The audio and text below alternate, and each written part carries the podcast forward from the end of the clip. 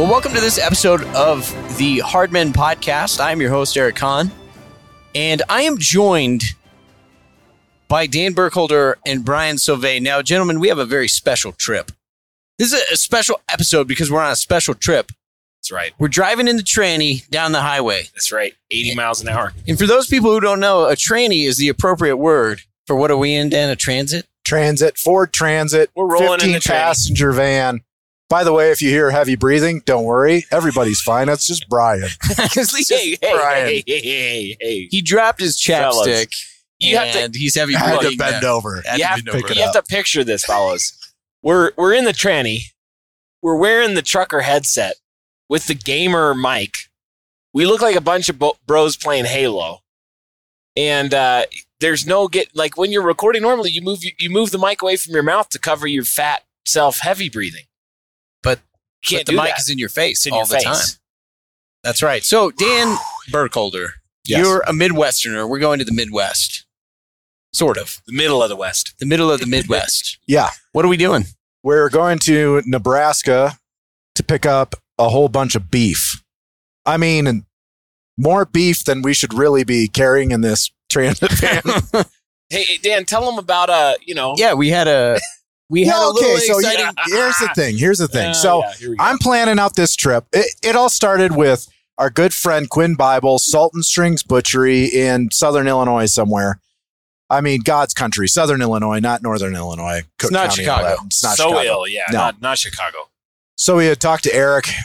Eric was going to buy a, a beef, a whole cow, and uh, a pig. And I was like, well, I kind of want that. And then we talked to Brian, and Brian wanted one. And then my brother wanted to buy one.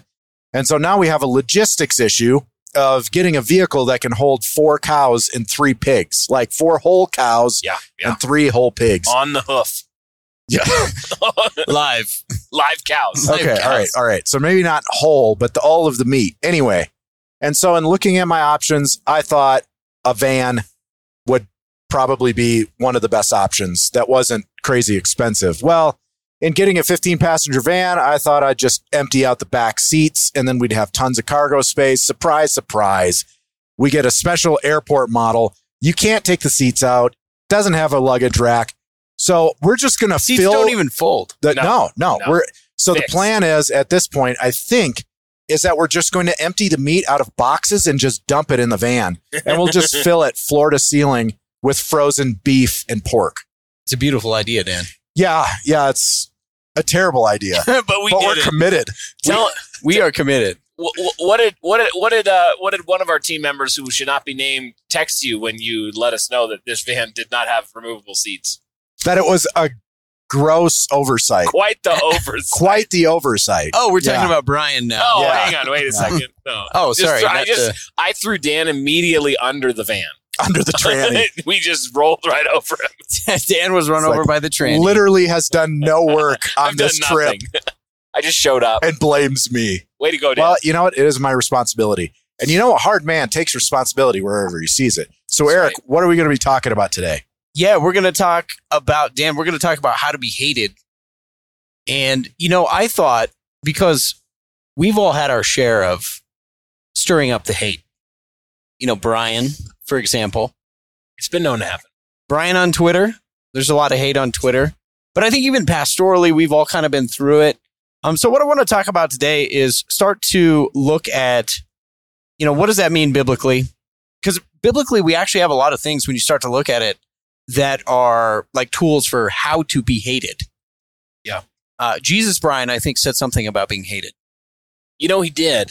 In fact, I remember preaching through that passage and, and thinking, kind of concluding that it's it should actually be a problem if we look back over the last year or five years or 10 years or even like our whole Christian life and can't identify even one time when someone has cussed us out. Yeah. For the sake of Christ. I don't mean like, you know, what? You didn't check if the seats came out? You, beep, beep. you know, not like that. right. No, but like, uh, Boy, I tell you, I tell you what. I mean, it's one thing to be hated by your enemies, but to be hated by your friends Yes. and your Who- pastor. no, oh good, man, no good. Who needs You know what? enemies when you got friends like this? that's right. One of the key emphasis of the Hard Men podcast is helping men rebuild their households which in turn will help men rebuild Christendom. One of the key ways that I've found to do this is through family worship, which is an integral part of education within the home. A great new resource from Reformation Heritage Books is the Family Worship Bible Guide, which is definitely recommended. This is meant to go hand in hand with your Bible. The Family Worship Bible presents rich devotional thoughts on 1,189 chapters in the Bible, including searching questions to help promote conversation and help you as a father lead in family worship in the home. This is a great resource from Reformation Heritage Books, and you can pick up your copy at heritagebooks.org. Again, that's heritagebooks.org. Great resource. You can get the hardcover for just $18, so I definitely encourage you to check that out. It has four editors for this book, including Dr. Joel Beeke, who has done a phenomenal job putting this together. Would definitely encourage you to check it out if you're a father. Again, to help lead with family worship, this is a fantastic resource from Reformation Heritage Books. Brian, I want to ask you the first question, um, and that's to distinguish how do you know if you're being hated in the right way? Yeah, I think it's it's very important that you, particularly if you're the kind of guy who talks a lot, or you have any kind of public ministry, or um, you want to disciple others, teach others, that you develop some pretty clear standards of how it is that you're going to evaluate or uh, uh, post you know, like how are you going to decide what words to say, what issues to speak to? Uh, are you going to put thought into things so that you know that if somebody questions you and says, "Hey, I hate that you said this," you should be able to point to a verse or a good and necessary consequence of a verse and say, "Well, it's true." And not only is it true, it's timely. And not only is it timely, but I spoke this truth in a way that was appropriate to the, the nature of the truth being shared. So it's like I think a lot of guys might actually say, I, "Oh yeah, I'm hated for the Lord all the time," and it's like, well, no, you're just annoying or you're just abrasive. So I do think it's very important. What do you guys think about that? I think like how do you, how do you develop those standards? I think having other people in your life is involved in this, but what what do you think on that? Yeah, I think that you're right. You have to make sure that you have a foundation of truth, but you know, we're all fallible in our minds and in our motivations and things like that. And, and it's important to have other men that you trust, uh, their opinions, offer feedback. So every once in a while, like Brian, before he says something particularly spicy, he'll say, Hey, Dan, what do you think about this? And I think part of it is, well, part of it is like, I want to get a rise out of Dan. But the, I think the other part is definitely, you know, having somebody else's eyes yeah. on what you're, what you're saying to make sure that you're actually not veering off into error or in mm. one ditch or another. You know, because you can overemphasize certain points of life where the scriptures definitely don't seem to speak. Um, I'm not talking like whispering about sexual sin, you know, something like that. But the reverse is true. You know, where scriptures are more silent on certain issues and people magnify like certain food issues to like this is a measure of orthodoxy. Right. Right? And and the the scriptures do speak to food and about the principles around food and diet and and but it's easy to overemphasize those things. So i think it's it's important to have people that you trust to give you feedback you remember dan when uh, there was a guy that in the church who was like put out a youtube video this guy's not in our church anymore it didn't end well and you'll see why after i say the thing but he was like Husbands, if you use dish detergent, you're in sin. Oh wow! You need to repent. Yeah, and it was like a health thing, uh, the, all the chemicals, and he, he might have had a point practically about like thinking about what's what's what's in your home with, but but like when you open with brothers, if you use dish detergent, you're an unrepentant sin. Yeah, you actually it, the way it was messaged was you hate your family. Oh yeah, you hate your family. Yeah, you feed them McDonald's, which isn't even food. It's not even food. You know. Yeah. I was thinking that Dan something that you've said frequently, but it's having the high ground. Yeah. So being sure that what you're saying is number one true. I think this also requires some historical understanding of orthodoxy. Like you would want to make sure on an issue like that, okay, how long has this issue been around? did it come up five minutes ago? Yeah. And if it did, this may not be the the hill to die on. Yeah. Um, so that's one thing that I think is really helpful. The other is having a really clear understanding about what is wisdom, what is sin, and what is conscience. Yeah. That's good. So, for for example, if a, a, a wisdom issue, okay, I can say to somebody, I think it would be wise for you to do this. And, I, and Brian, I, I'll I'll get your take on this when we're talking about wisdom, conscience, and sin. Yeah. I feel like pastoring has made me really more careful on these issues because you realize, like, I'm in the pulpit. Yeah. I'm speaking the words of God. And can I legitimately say that to do this is a sin? That's right. Right. So, can I, do I have scriptural warrant to say using dish detergent is sin? I think it's pretty clear that the answer to that is no. No. The answer is going to be a, no, a, a big no on that one. Yeah, that, that's so key. And you really need to be able to have these kind of heuristics and, and triage that you can do when, when you're approaching an issue. And, and before you start spouting off and publicly teaching on it, which, guys, even if you're just posting on Twitter and, and telling you know the world. You should do this. You shouldn't do this. That's teaching. You're going to be responsible for those words. You're going to give an account for every word that comes out of your mouth. The scriptures are clear on this. So when you do that kind of thing you need to pause first and run it through some kind of simple helpful filter like okay wisdom conscience sin. An example that comes to mind in our experience where we've had controversy even is in um, you know, after a lot of thought, this wasn't a quick thing, a lot of thought, a lot of reading, studying, conversation. My conclusion pastorally was okay, most circumstances, most of the time, sending your kids to public school, the government schools in America right now, I think is probably sinful. And you have clear, like Ephesians 6, Yeah. Deuteronomy 6, there's clear commands that we think is are being violated. Exactly. I, you know, so that was the that was the question. We talked about this on the elder team a lot. Is it sin? Is it just a conscience issue? Is it just a wisdom issue? And we concluded that at least in our in our time, given the state of government schools and you know these clear historical precedents, good and necessary consequence of the commands of Scripture, that we could defend that position from from the pulpit, from Scripture. Now, some people are going to disagree, and they might say, "I would put that in a wisdom. I would agree that you shouldn't, but I'm going to put it in a wisdom and a con- or a conscience category." And even there, I think it's important that we have humility to be able to hear a brother who might agree on the on the question of what to do, but put it in a different category, and still be able to have a productive dialogue without you know ana- in- immediately anathematizing someone with different sensibilities. Yeah.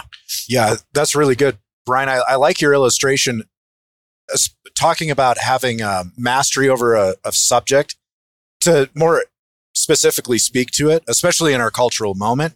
And it kind of reminds me if you're going to say things that are going to result in you being hated, you know, having the high ground, that's a that's a principle of war.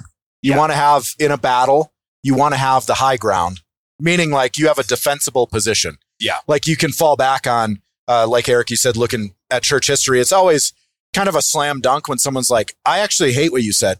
You're like, oh, do you hate what Calvin said? Because he said the same thing. You know, that's Yeah. usually like a pretty solid, uh, you have solid footing. But if you approach these arguments, Twitter, uh, teaching ministries, in a lot of way, like a series of small, small skirmishes in a battle, what are you going to do when you prepare for battle? Well, you need to train. And so you need to be able to be proficient with your weapons Yeah. of warfare. You need to know the tactics of the enemy. You need to know effective battle strategy.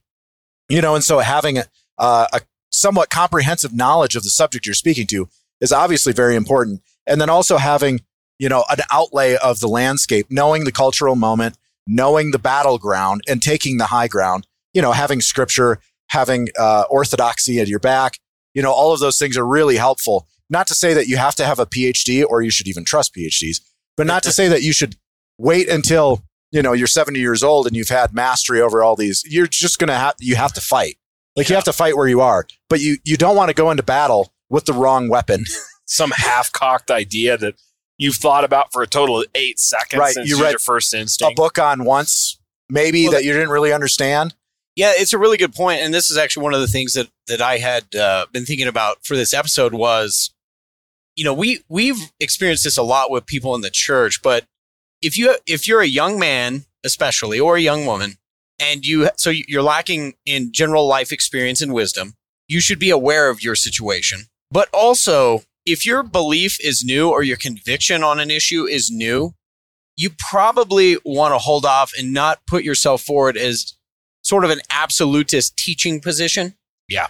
So we say that, you know, young people should not be elders or teachers in the church because there really is a season in your life where you should be you should be listening. Yeah. And where I see this most is sort of the uh, oh, it's the people on social media. They, you know, they got convicted about a food issue or uh, even a, a tire. You know, you see these in women's accounts with like, oh, I'm all of a sudden convicted on what modesty is, and and they're putting themselves forward as an authoritative teacher. Yeah. And generally, what you find in these accounts is like you can scroll back like six months prior, and they're like, you know, dressing in bathing suits and putting Yeah. that on Bikini posting. social media. Yeah, bikini posting.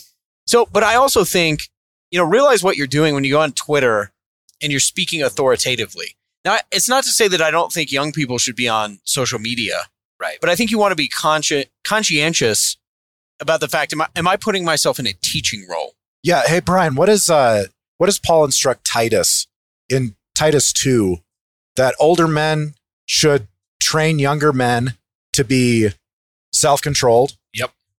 And uh, do you, do you recall what the rest of the verse says? I, I don't. yeah, in Titus 2 and in the broader context of Titus 2 is a very important chapter that you should we should all be very familiar with because it- Paul Paul's Dan, giving like a household for not code. remembering no, it. No, you were remembering correctly. Way to go! Dan. yeah, I actually pulled it up so that I could be accurate about it too here. But he, he tells um young he tells Titus what to do. Titus, be, you know, teach what accords with sound doctrine. Older men are to be sober minded, dignified, self controlled, sound in faith and love and steadfastness. There's like, I'm aiming for that so that when I get to it, be an older man, I would be known as a sober minded, dignified man. Older women to be reverent, not slanderers or drunkards. Teach what is good, train the young women to love their husbands and children. And then he tells the men, likewise, urge the younger men to be self controlled. That is mm-hmm. literally to young men the only instruction that Paul gives, which I think is just absolutely massive to understanding uh, the nature of young men and the ditches that we tend to fall in, is this ditch of not having self mastery, where, you know, think about all of the errors common to young men, things like rampant sexual sin. That is an issue of self mastery and self control. Um, anger, fits of rage, that's an issue of self mastery. Um, speaking in pride and arrogance, like we're talking about, where you don't really know what you're talking about, that's an issue of self control and self mastery. Know when to just not spout the first thing that comes to mind. Like the fact that Paul gives all these instructions to these other categories, and then he's like, young men, if you do this one thing, you'll be good. Just Be be self-controlled. Yeah, and that would certainly include speech. Um, it would include the way Absolutely. they use social media, super important in our day. Um, the other thing is, it's interesting in the New Testament when these instructions are given to to young men, particularly. When you look up a lot of the Greek words associated, um, it, it it means something like well balanced, Mm. right? So the people given to false teaching are unbalanced men. Yeah. And so, really, we want to cultivate this balance. And part of that balance is saying, do I need to anathematize somebody over a food preference that I picked up five minutes ago? Yeah. Well, no. You know that that shows a lack of of balance. Uh, the other thing that uh, we've been talking about, and I think it's pertinent here, is having editorial channels. So this goes back to my journalism training. Like we don't publish anything unless multiple sets of eyes have seen it. And so I Yeah. think we, we were talking about this. We kind of all have. It's not like a codified thing that we do, but we're we're following each other's Twitter accounts. Yeah. Um, I've said some things, and Dana said, "Yeah, you might want to rethink that." Probably back back a little bit. probably probably over the top. So May- maybe dish detergent isn't doesn't make you a sinner. yeah, That maybe- wasn't Derek, actually. I'm just that kidding. that wasn't. Thank goodness. I might have said that in in younger days. um, I also want to ask a question about pastors now because I've heard I've seen some guys in sort of the manosphere red pill yet still Christian camp, and they're like, you know what, Tim Keller's proof that pastors should never be on social media. So, do you think that is going to the opposite extreme? yeah, I think you uh you you fall into the other ditch there. It's like you know, just looking at somebody doing something poorly doesn't mean nobody should do that thing. Right. It's like just just because you could watch me try to play baseball and you'd be like, "Wow, that guy does not know how to swing the bat." You shouldn't therefore conclude that like Sammy Sammy Sosa doesn't exist. Yeah. Right? And to me, I think not only is that just falling in a ditch, I think it's actually completely discouraging one of the key areas where pastors ought to be leading the charge. Qualified men who are self-controlled, dignified, you know, have sound doctrine, sound in the faith, know how to apply the text to situations of life. They should be the ones in the congregation who are demonstrating and teaching through example.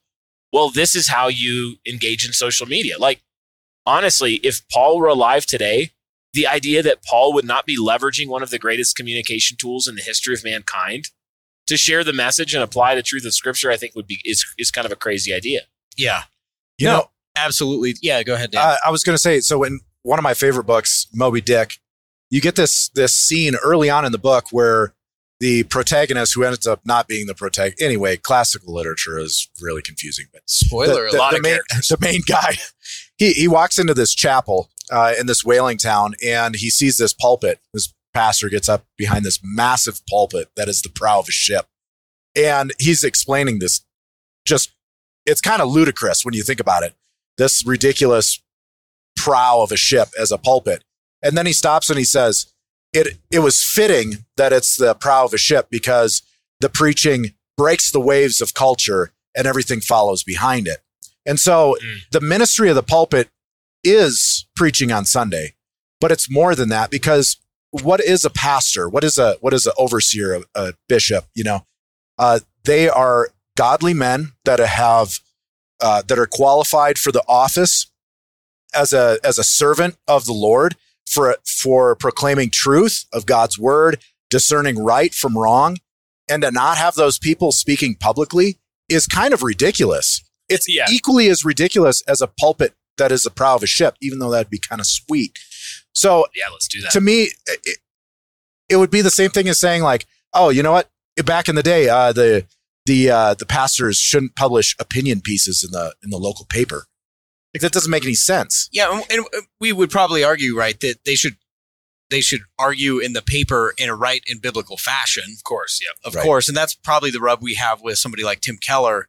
But it, it's also interesting from a shepherding perspective. Michael Foster said this one time, but whatever your people are sharing on social media that's so cringe, that's kind of revealing. It's a window to their soul that that's like what they really believe. And one of the problems I think with having this view that pastors could only speak on Sunday from the pulpit, well, how are you going to address all the issues culturally that are that are being faced? a part of it's like the same instinct that lead so there's this gospel centrality instinct that that's kind of rampant right now or it's been very popular where it's like just preach the gospel and that means that any application from the text should basically be like this is a sin.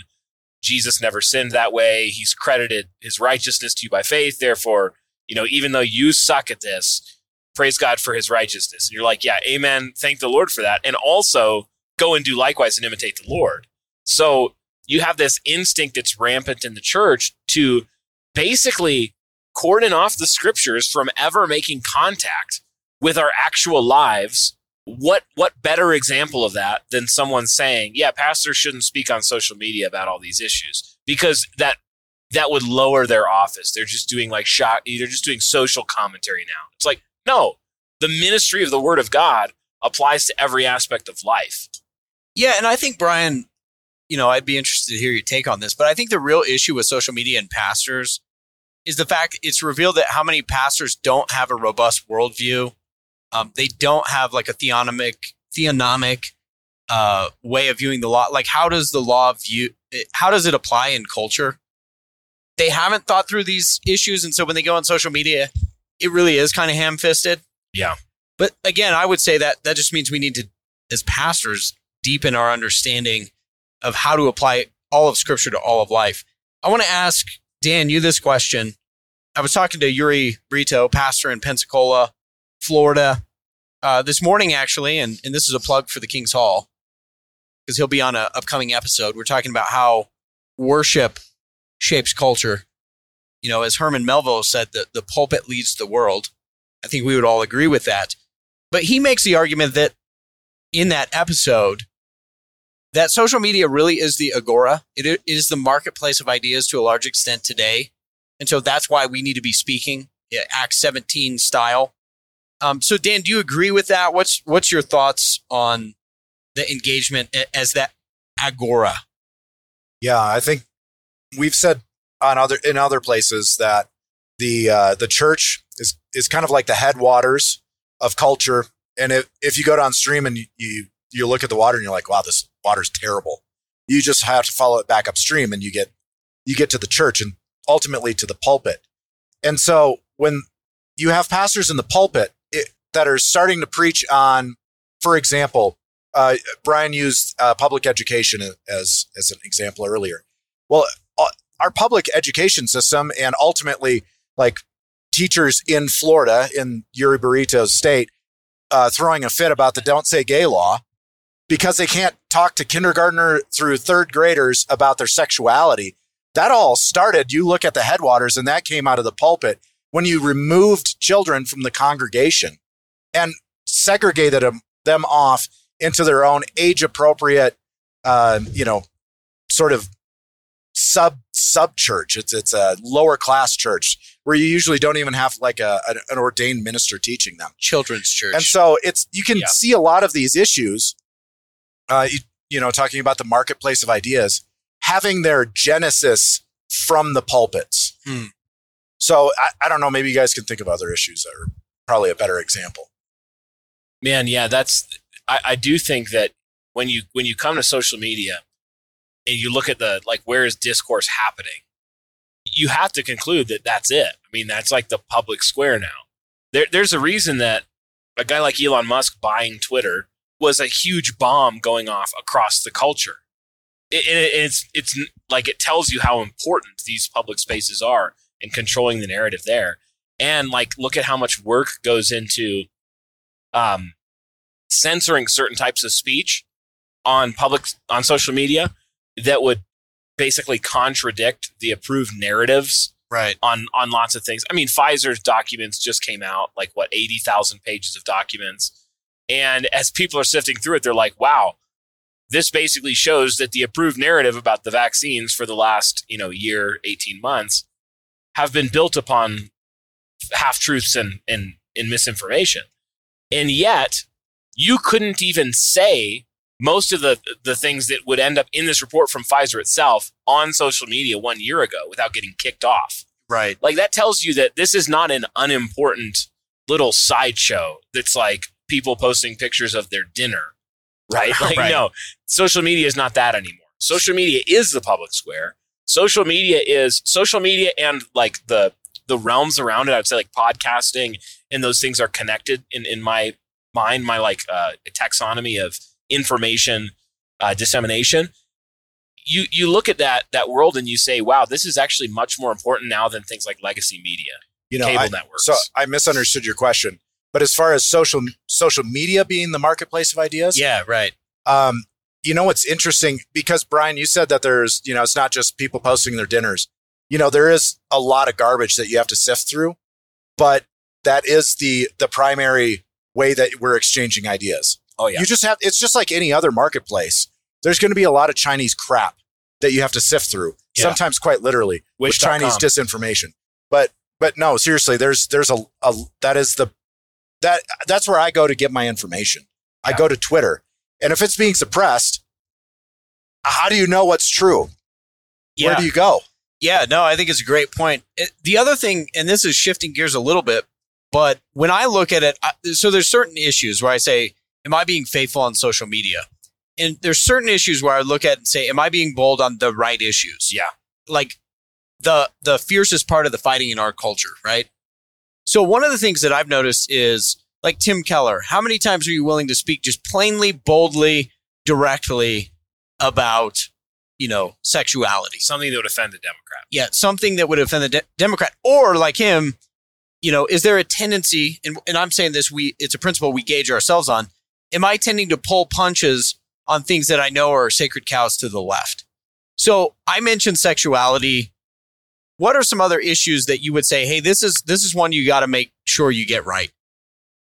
I do think that one of the issues that would be in that same category would be um, with with respect to the global globalist um, war machine. Yeah. and a lot of that related kind of global. I think the global American empire stuff. Should I not be standing with Ukraine? Is that what? I think that basically what what I'm talking about here is that you've got like.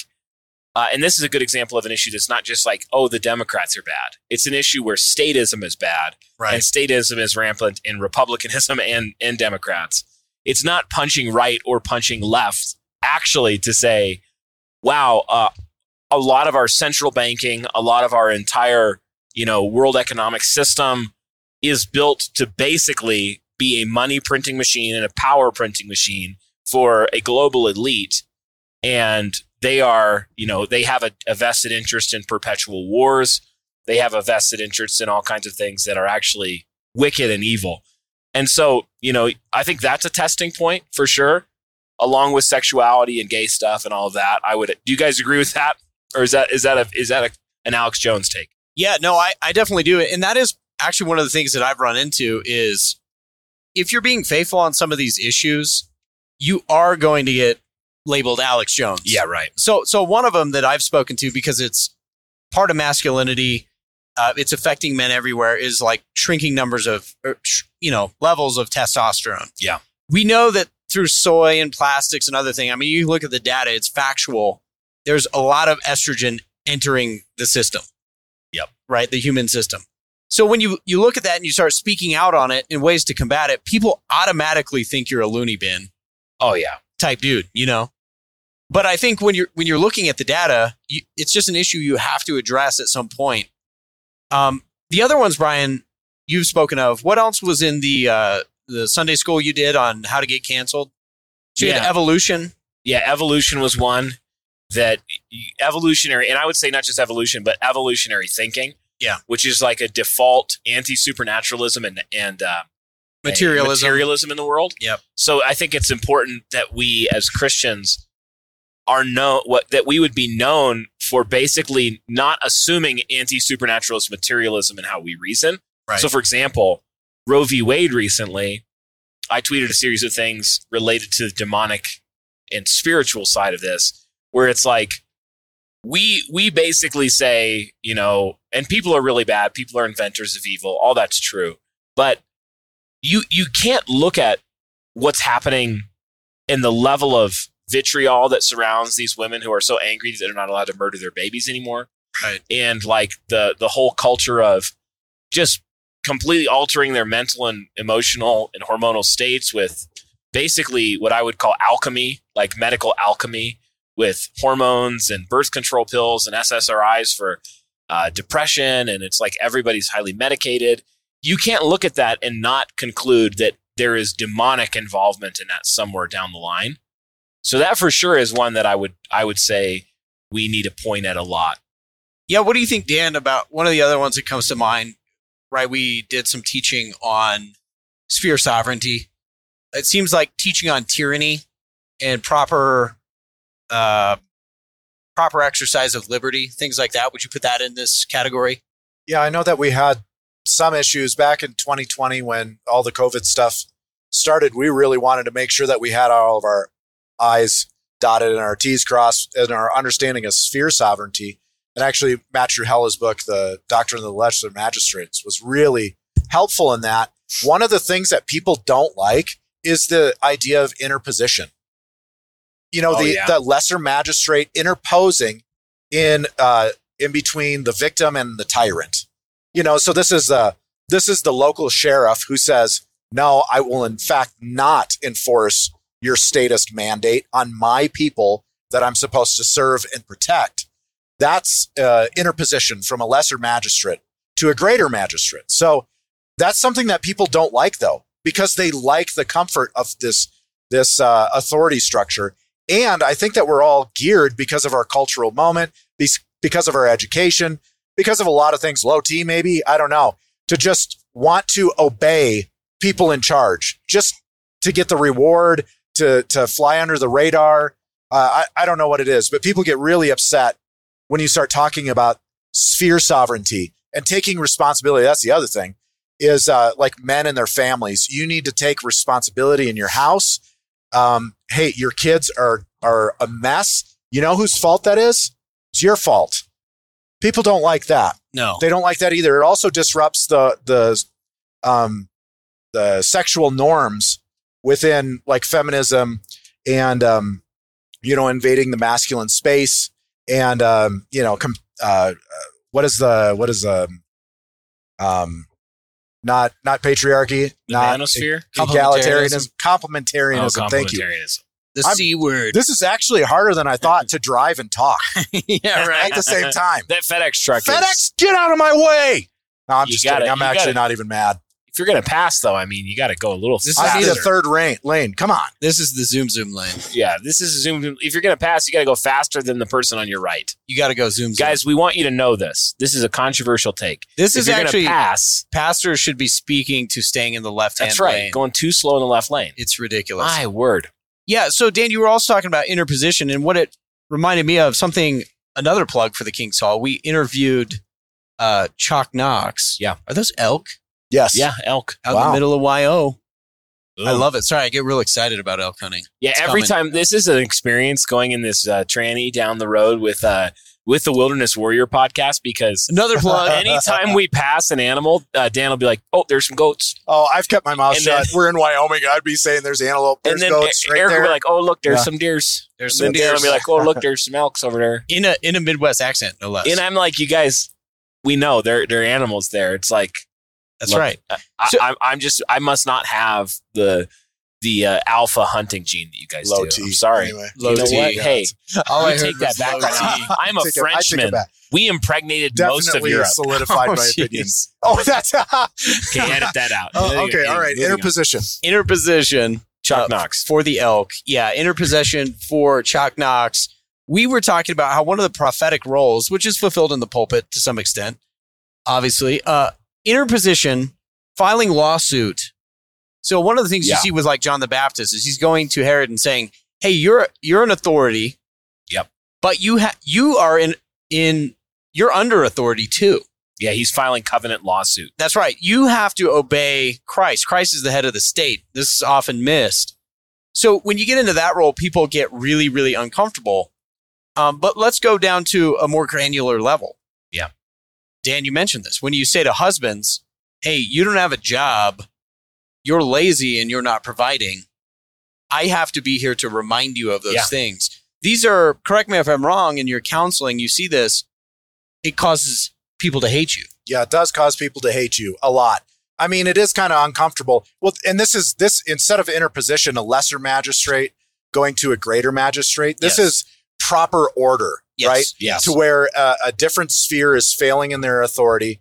And I have authority as a minister of the gospel in this situation, in this family where a father is failing or a husband is failing to provide. And so you, te- I mean, all it takes is reading the scripture. Talk about having the high ground to say, um, the the scriptures say that those who don't work shouldn't eat. Your answer, Your or thoughts. a man who doesn't provide for his family is abandoned the faith and is worse than an unbeliever. Your thoughts, and and typically uh, that makes men really uncomfortable. They they hate you. They hate you. And the Yeah. the the types of answers that you get uh, to justify sin are varied, um, but a lot of it ends up being twisted in our day and age to saying like, "Oh, so you don't think my wife should work? You know, you don't like me being a stay-at-home dad? You know, I think you're just sexist." And yeah, whatever else. So I want to ask you in the life of the church, because this is the flip side of this. Like we're talking about the being hated part mm-hmm. that we've got to get comfortable with. So I've had the opportunity to get to know a lot of people in the church. And what's amazing is that the, the most thriving, healthy, happy marriages, families, individuals, people, whatever, are people who have been on the other end of that and they actually repented. Yeah. So, Brian, talk just a little bit about why that's necessary for a healthy flock that we are having these conversations.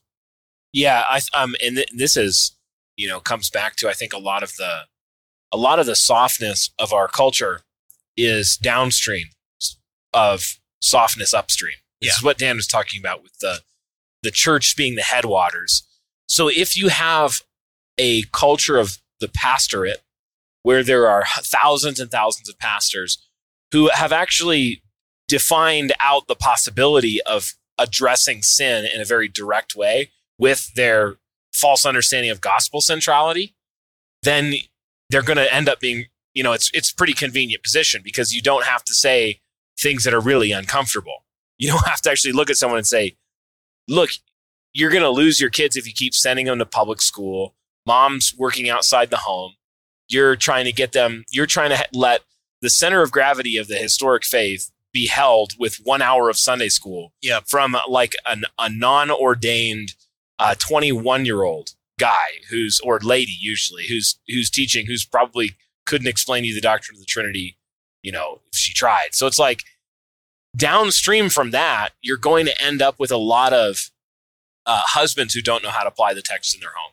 Right. You're going to end up with a lot of parents who don't know how to apply the text to their children, who aren't, you know, skilled and able to rightly divide the word and apply it to the moment, their moment in time. And it just cultivates a kind of soft cowardice that is almost guaranteed to be one or two generations away from total apostasy. Yeah, I think that's a great point. And and like when you're say the the man who isn't providing for his family, or maybe it's maybe it's just not leading in his marriage. Maybe he does have a job. Well, the problem is if if you're not dealing with discipling, disciplining the men in the church on those issues, what kind of employees are they going to be? Right. What kind of members of the community are they going to be?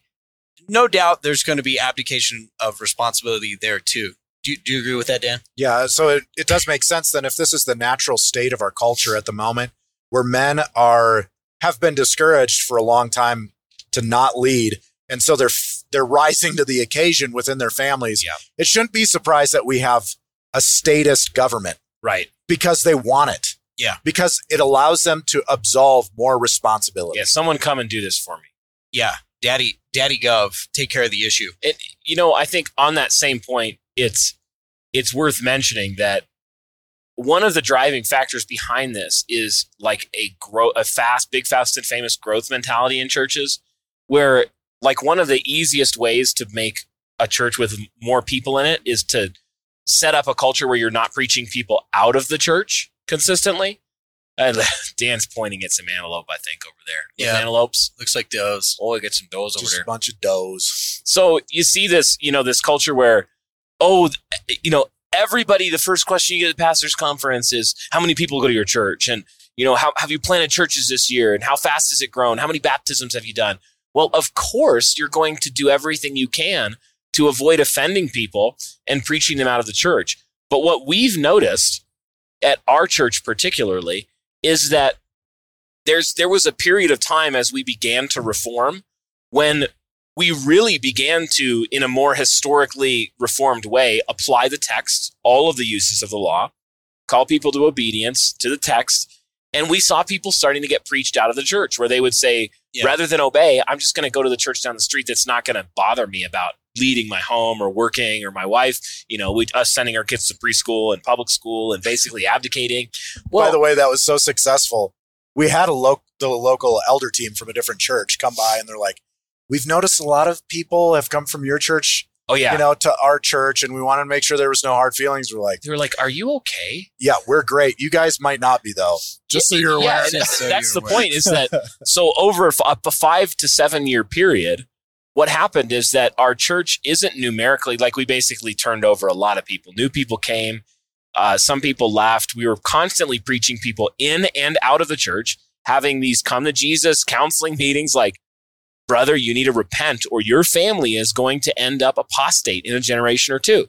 Okay. And that inevitably is going to result in repentance, provided we're right about the diagnosis, which I think we're careful to be, or it's going to result in them hating, reviling, and leaving, or just passively leaving. But the result, guys, has been, I think we've all seen this, is that not only in terms of like this the the the gut test of a church, like how, how do we feel about the church right now? Well, our church is like on the same team, pushing the plow, hands to the plow, going hard, but also every measurable metric in our church. Like, are people engaged in giving? Are people engaged in attending? Are they coming to psalm sing? Are they, you know, uh, listening to the things that we're telling them to do in their life. And it's like, yes, yes, yes, yes, yes, yes, yes, down the line. As the church is pruned, just like a fruit tree, instead of producing a whole lot of fruit that is not that great quality, which is what happens to a tree if you don't prune it, you produce less fruit in the near term, but the fruit that's produced is real fruit.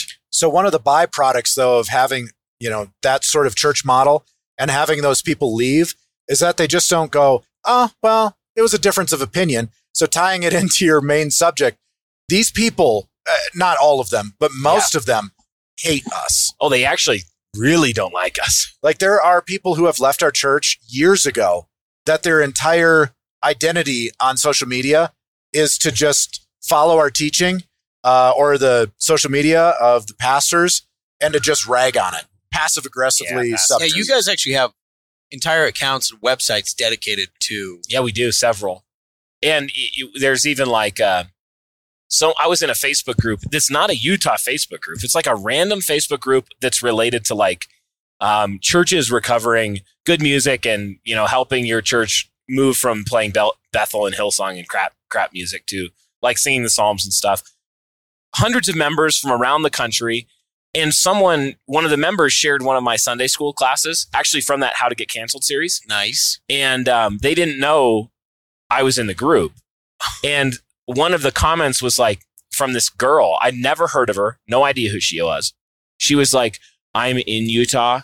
Do not share this teaching. This church is dangerous. There is actually, I run an entire group that's a support group to help people leave this church and de, you know, decompress from the dangerous teachings and cultishness of this church. And like, guys, we're a we're a boringly normal reformed church basically in in the historic scheme of things Yeah.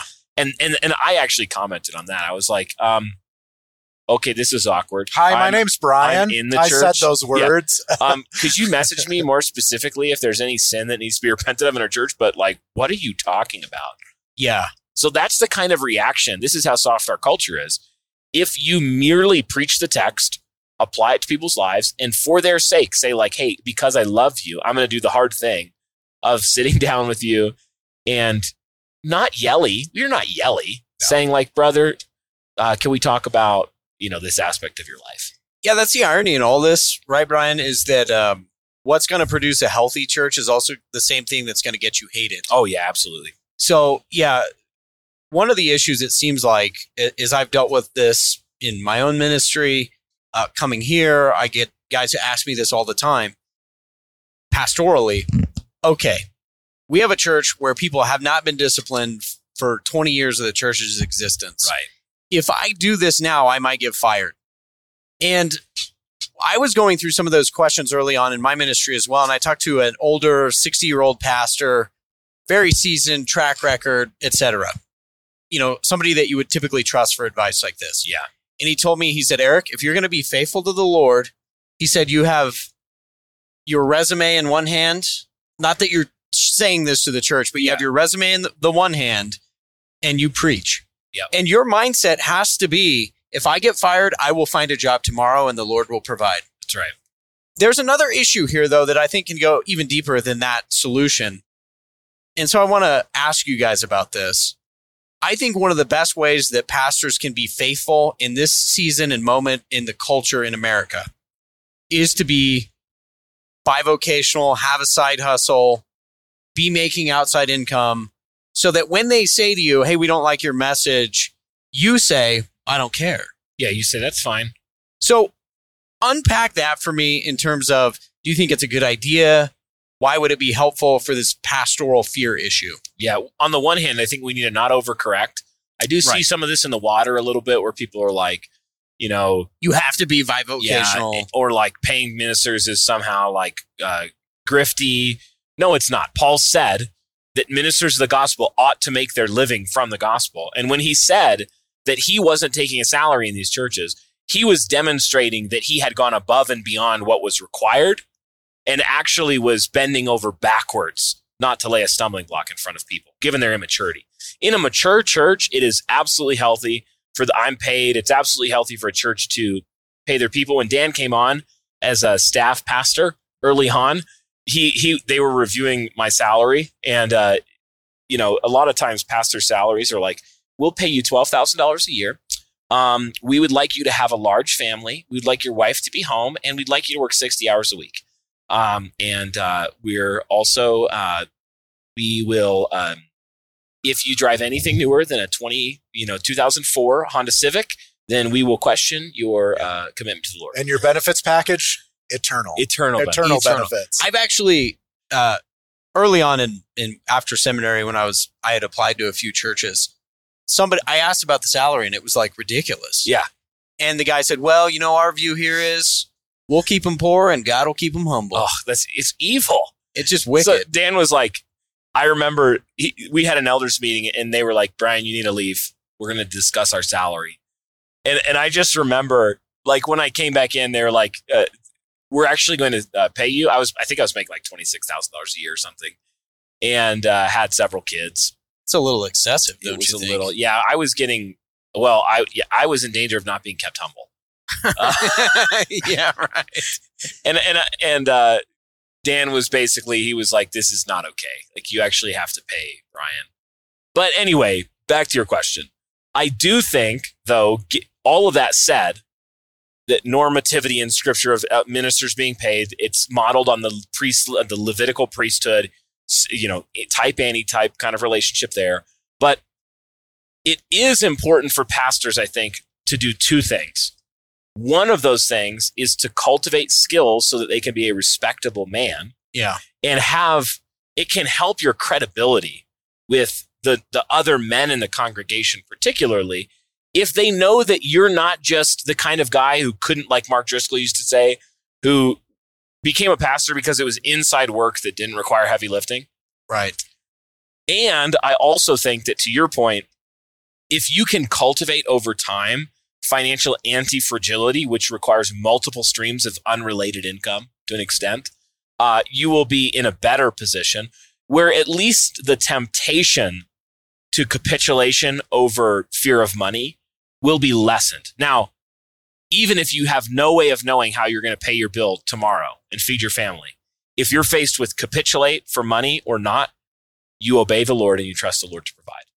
But it can help, I Yeah. think. I, I think if you look at normative human experience through most of history, the the pastorate or even being like a Jewish priest or or something like that, outside of like Old Testament Israel, where you were a Levi, you know, in the tribe of Levi, you were going to be that. You you usually had a trade from your father, and then you would go to school in order to be a pastor of some sort. And so you always had some sort of trade to fall back on if that didn't work. And so in our in our day today, I think it is very important as far as like being anti-fragile, you know, where if critics come against you, if you're slandered within your own church, because we have the benefit of having a church that kind of we formed to be like be able to hear some of these hard teachings and have a realistic view of scripture and and what it expects. And if you're trying to reform a church, you know, you get plugged into a different church and they're not they're not where they should be and you tell them to repent and they fire you, you're obviously in a in a difficult situation. And so I think it is important to have some sort of side hustle or some so, sort of other trades that you can fall back on, uh, just in case that does happen. Uh, The last thing you you want to be accused of is being a coward, of being a hireling, because you're afraid to preach the truth eh, that the people need to hear, not just like, oh, this was a hot topic in the 1500s. Yeah. No, no, no, no. Today, what is the what is the thing that your people need to hear today? And if you won't fight where the fighting is the hottest, then you're a coward and Well- you are a hireling Yeah. and you're afraid. and and we've seen this like if pastors need to be encouraged i think to hear that the results again i just want to reiterate the results of this happening in our actual church this isn't theory isn't that we went broke and the church died it's that our giving is up two or three hundred percent with the same number of people in the seats Yeah, I okay i'm not exaggerating that's a huge point. yeah like we to the point where What was the result of discipline? yeah, and, and this isn't like a, a name it and claim it guaranteed thing that this is going to happen, but to the point where we said, look, we've been saving as a church. We're willing to run in the red for for three to five years to start a school because we think it's what we need to do, and then within several months of starting the school, you know, you have people in the church that you've never guilted for money, you've never like shaken them down, that come up and say like, "Hey, um, we're well off. We've been we've been doing well. We are so impressed with what with the vision for the school. Here's a check for seventy thousand dollars." Mm. That's happened on more than one occasion. And we don't live in like No, You these know, white collar California, Silicon Valley. See, the average income of our church is not like L.A. You know, sort of situation or everybody working in tech and making three hundred thousand dollars a year. Again, that's not why we do it. But when you and and we would hopefully continue doing that, even if it was more financially difficult from moment to moment. But the result so far has been like, wow, we've preached people out of the church, but the people who are in and have been preached in are in. And and the thing is, is even if you go into the battle where the odds are not in your favor, and you know we love the stories of the men that go into battle, the odds are stacked against them. They have a righteous cause. They fight with valor and win. That is glorious. But you know what else is what else is glorious is going into a losing battle and not capitulating and fighting hard Yeah. and dying in honor. yeah, being Roland or being, you know, yeah, fighting to the death, knowing that you're giving your life for something worthwhile and that the Lord is a God of resurrection. Yeah, and I think Churchill pointed this out. Uh, but those who like a culture that was seemed to be destroyed, but they went down fighting, they had a way of coming out of the ashes like the phoenix. Whereas culturally, you look at cultures where they just gave in and surrendered, and they're done. Um, they're just finished. So I think Yeah, that's that's an encouragement too.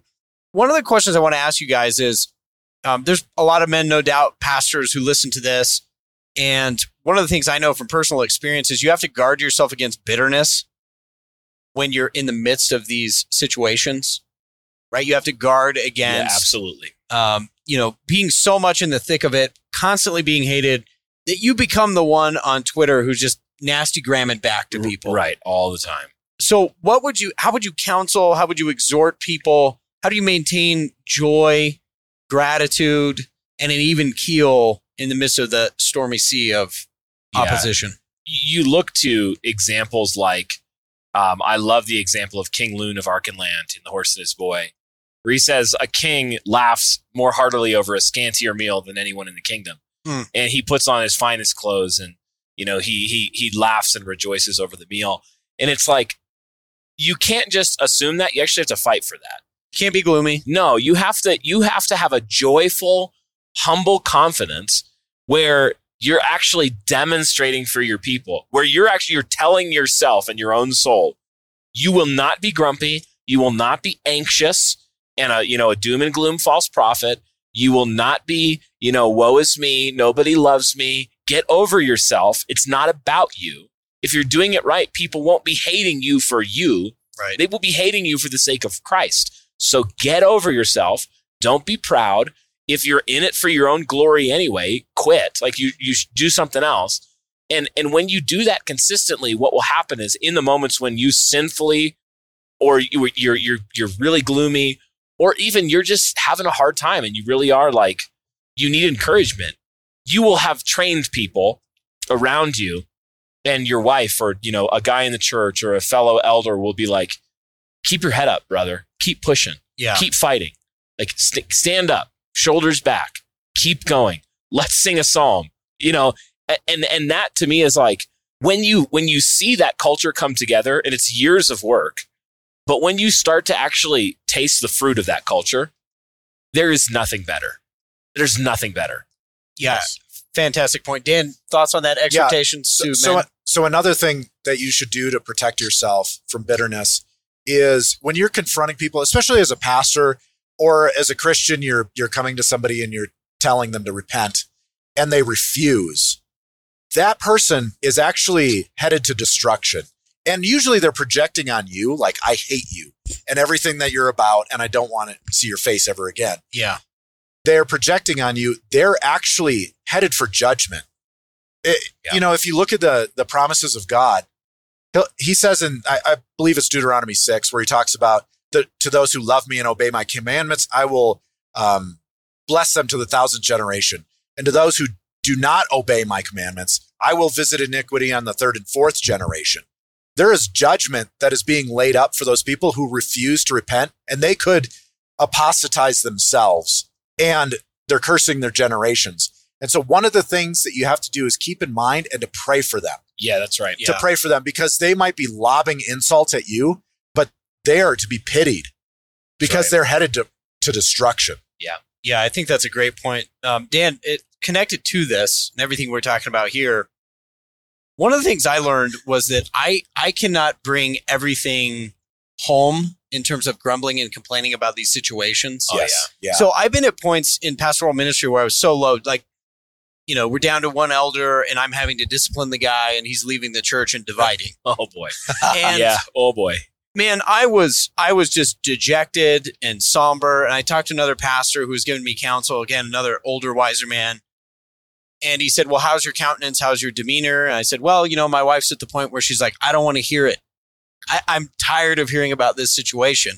Yeah. And I shared that with him, and he said, Eric, what you need to do is you need to go home, find a movie your family loves, order pizza, and I want you to smile. And I want you to be joyful. And you need to project that in your home. And it That's was it was a discipline. You're like, here's joy, old man. Yeah. ha- I'm going to let you have it. Yeah. Yeah. That's right. And, and I did, and it was so like that night.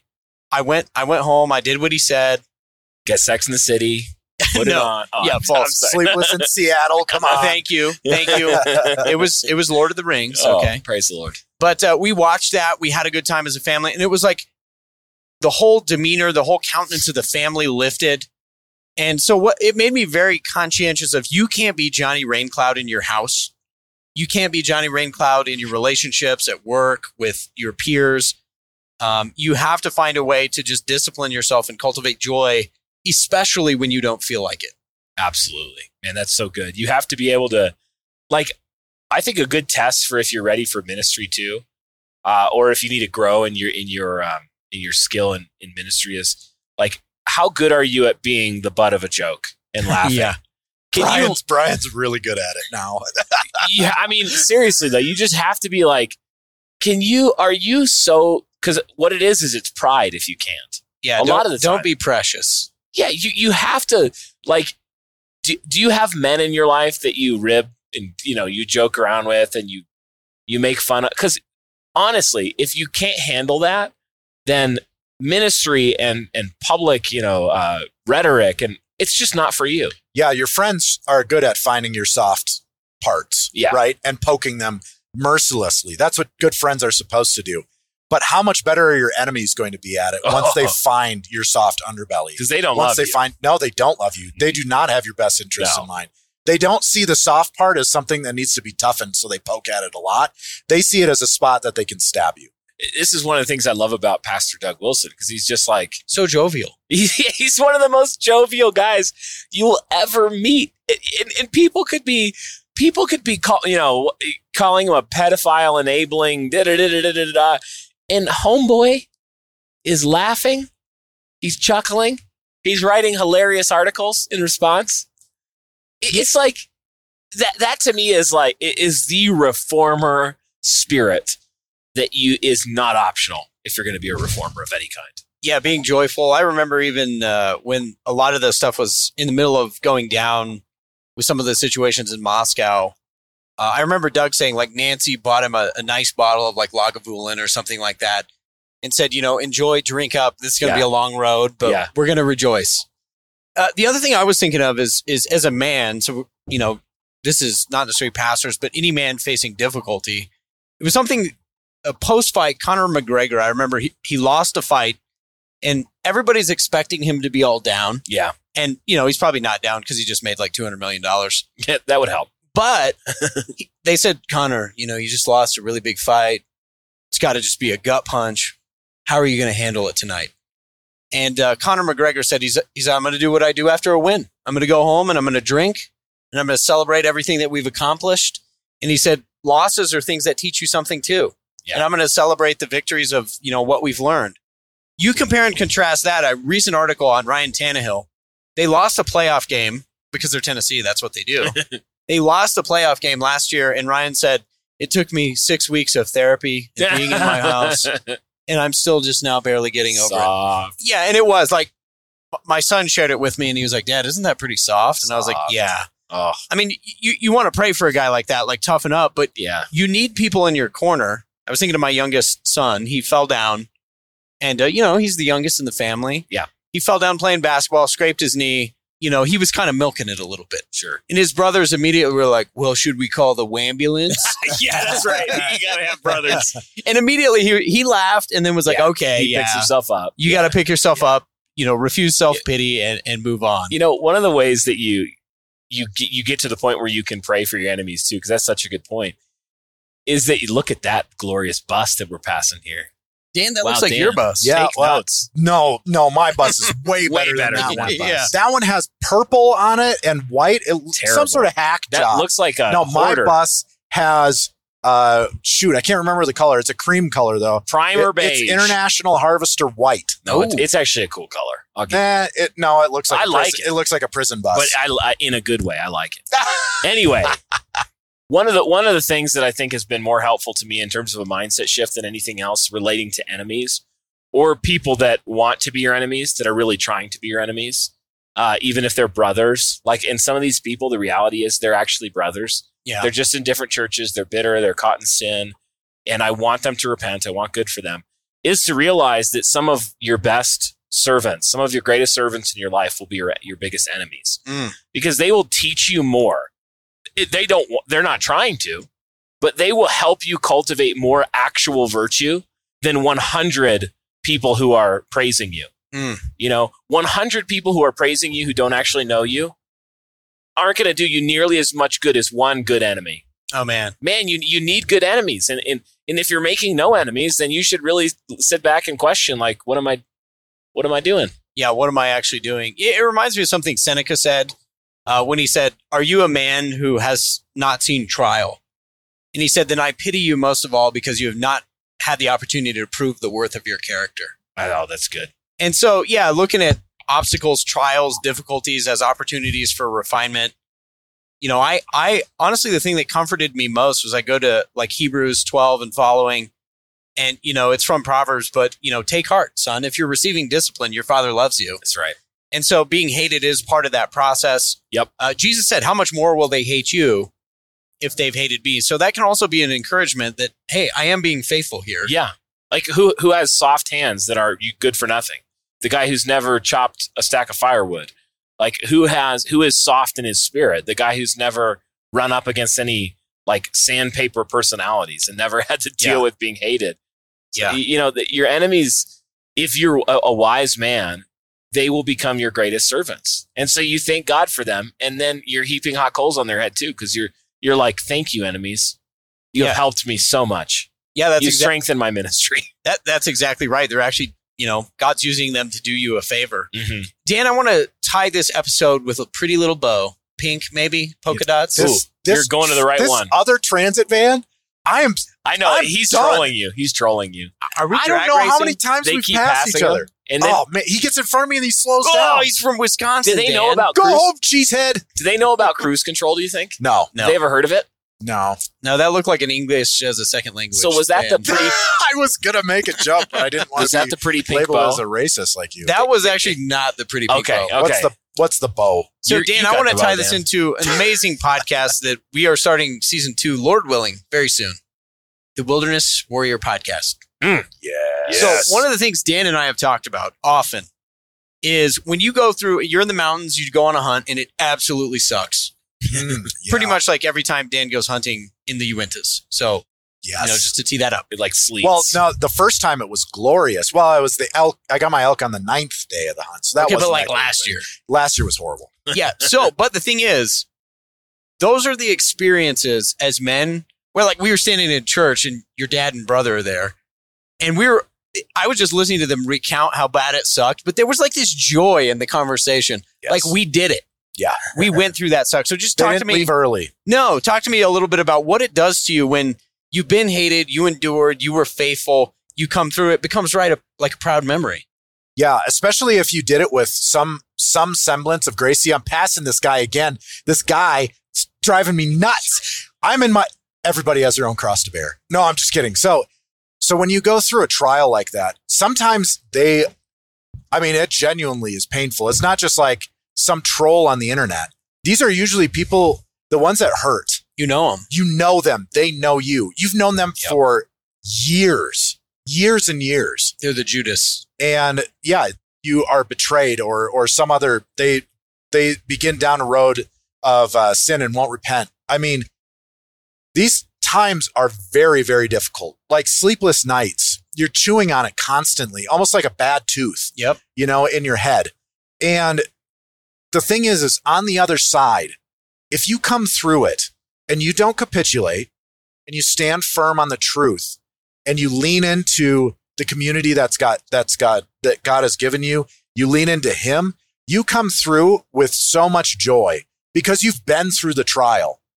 Uh, I know that in James it says that count it all blessings when you encounter trials of various kinds.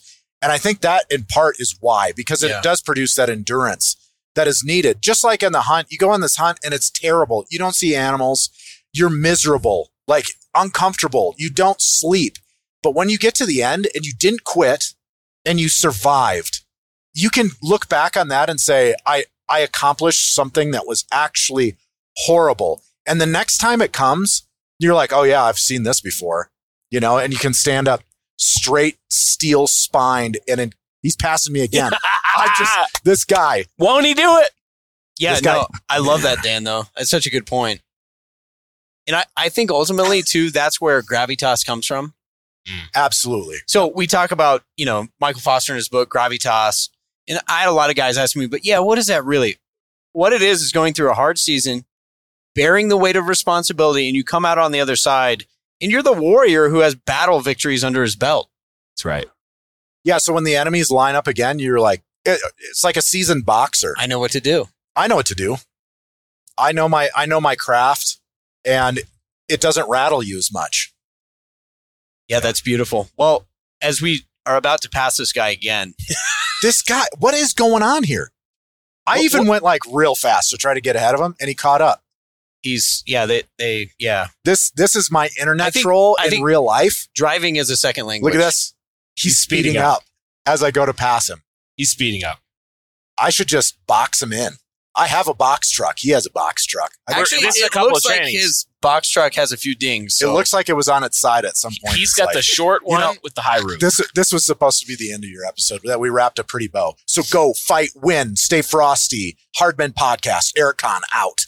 Out. Actually, I don't know how you end it. No, that's beautiful. Oh, okay. Brought to you by Reformation Heritage Books. Yeah, yeah. Thank you, Brian. yeah, you got it. this episode is brought to you by Reformation Heritage Books. Brian, if we want to fuel a reformation, we're going to need a lot of literature and good material, including the Family Worship Bible Study Guide. That's right. You don't want to be the kind of guy like we've talked about who's trying to go into the battle, You got to have especially tools. a battle of ideas, who hasn't thought about ideas or listened to other people or been trained. So yeah, you know, pick yourself up. It's got devotional thoughts on all 1,189 chapters of the Bible. And, uh, you know, get yourself trained in the Word of God with some great teachers. Joel Beeke's on there, Reformation Heritage, a lot of reformed treasures there uh, at heritagebooks.org. Does it does it teach you anything about road rage on fellow transit? Yeah, Dan, fans? I've got a couple books from Heritage We've Books. got a couple books. that's going to help you out. awesome. Well, until next time, men, stay frosty, fight the good fight, act like men.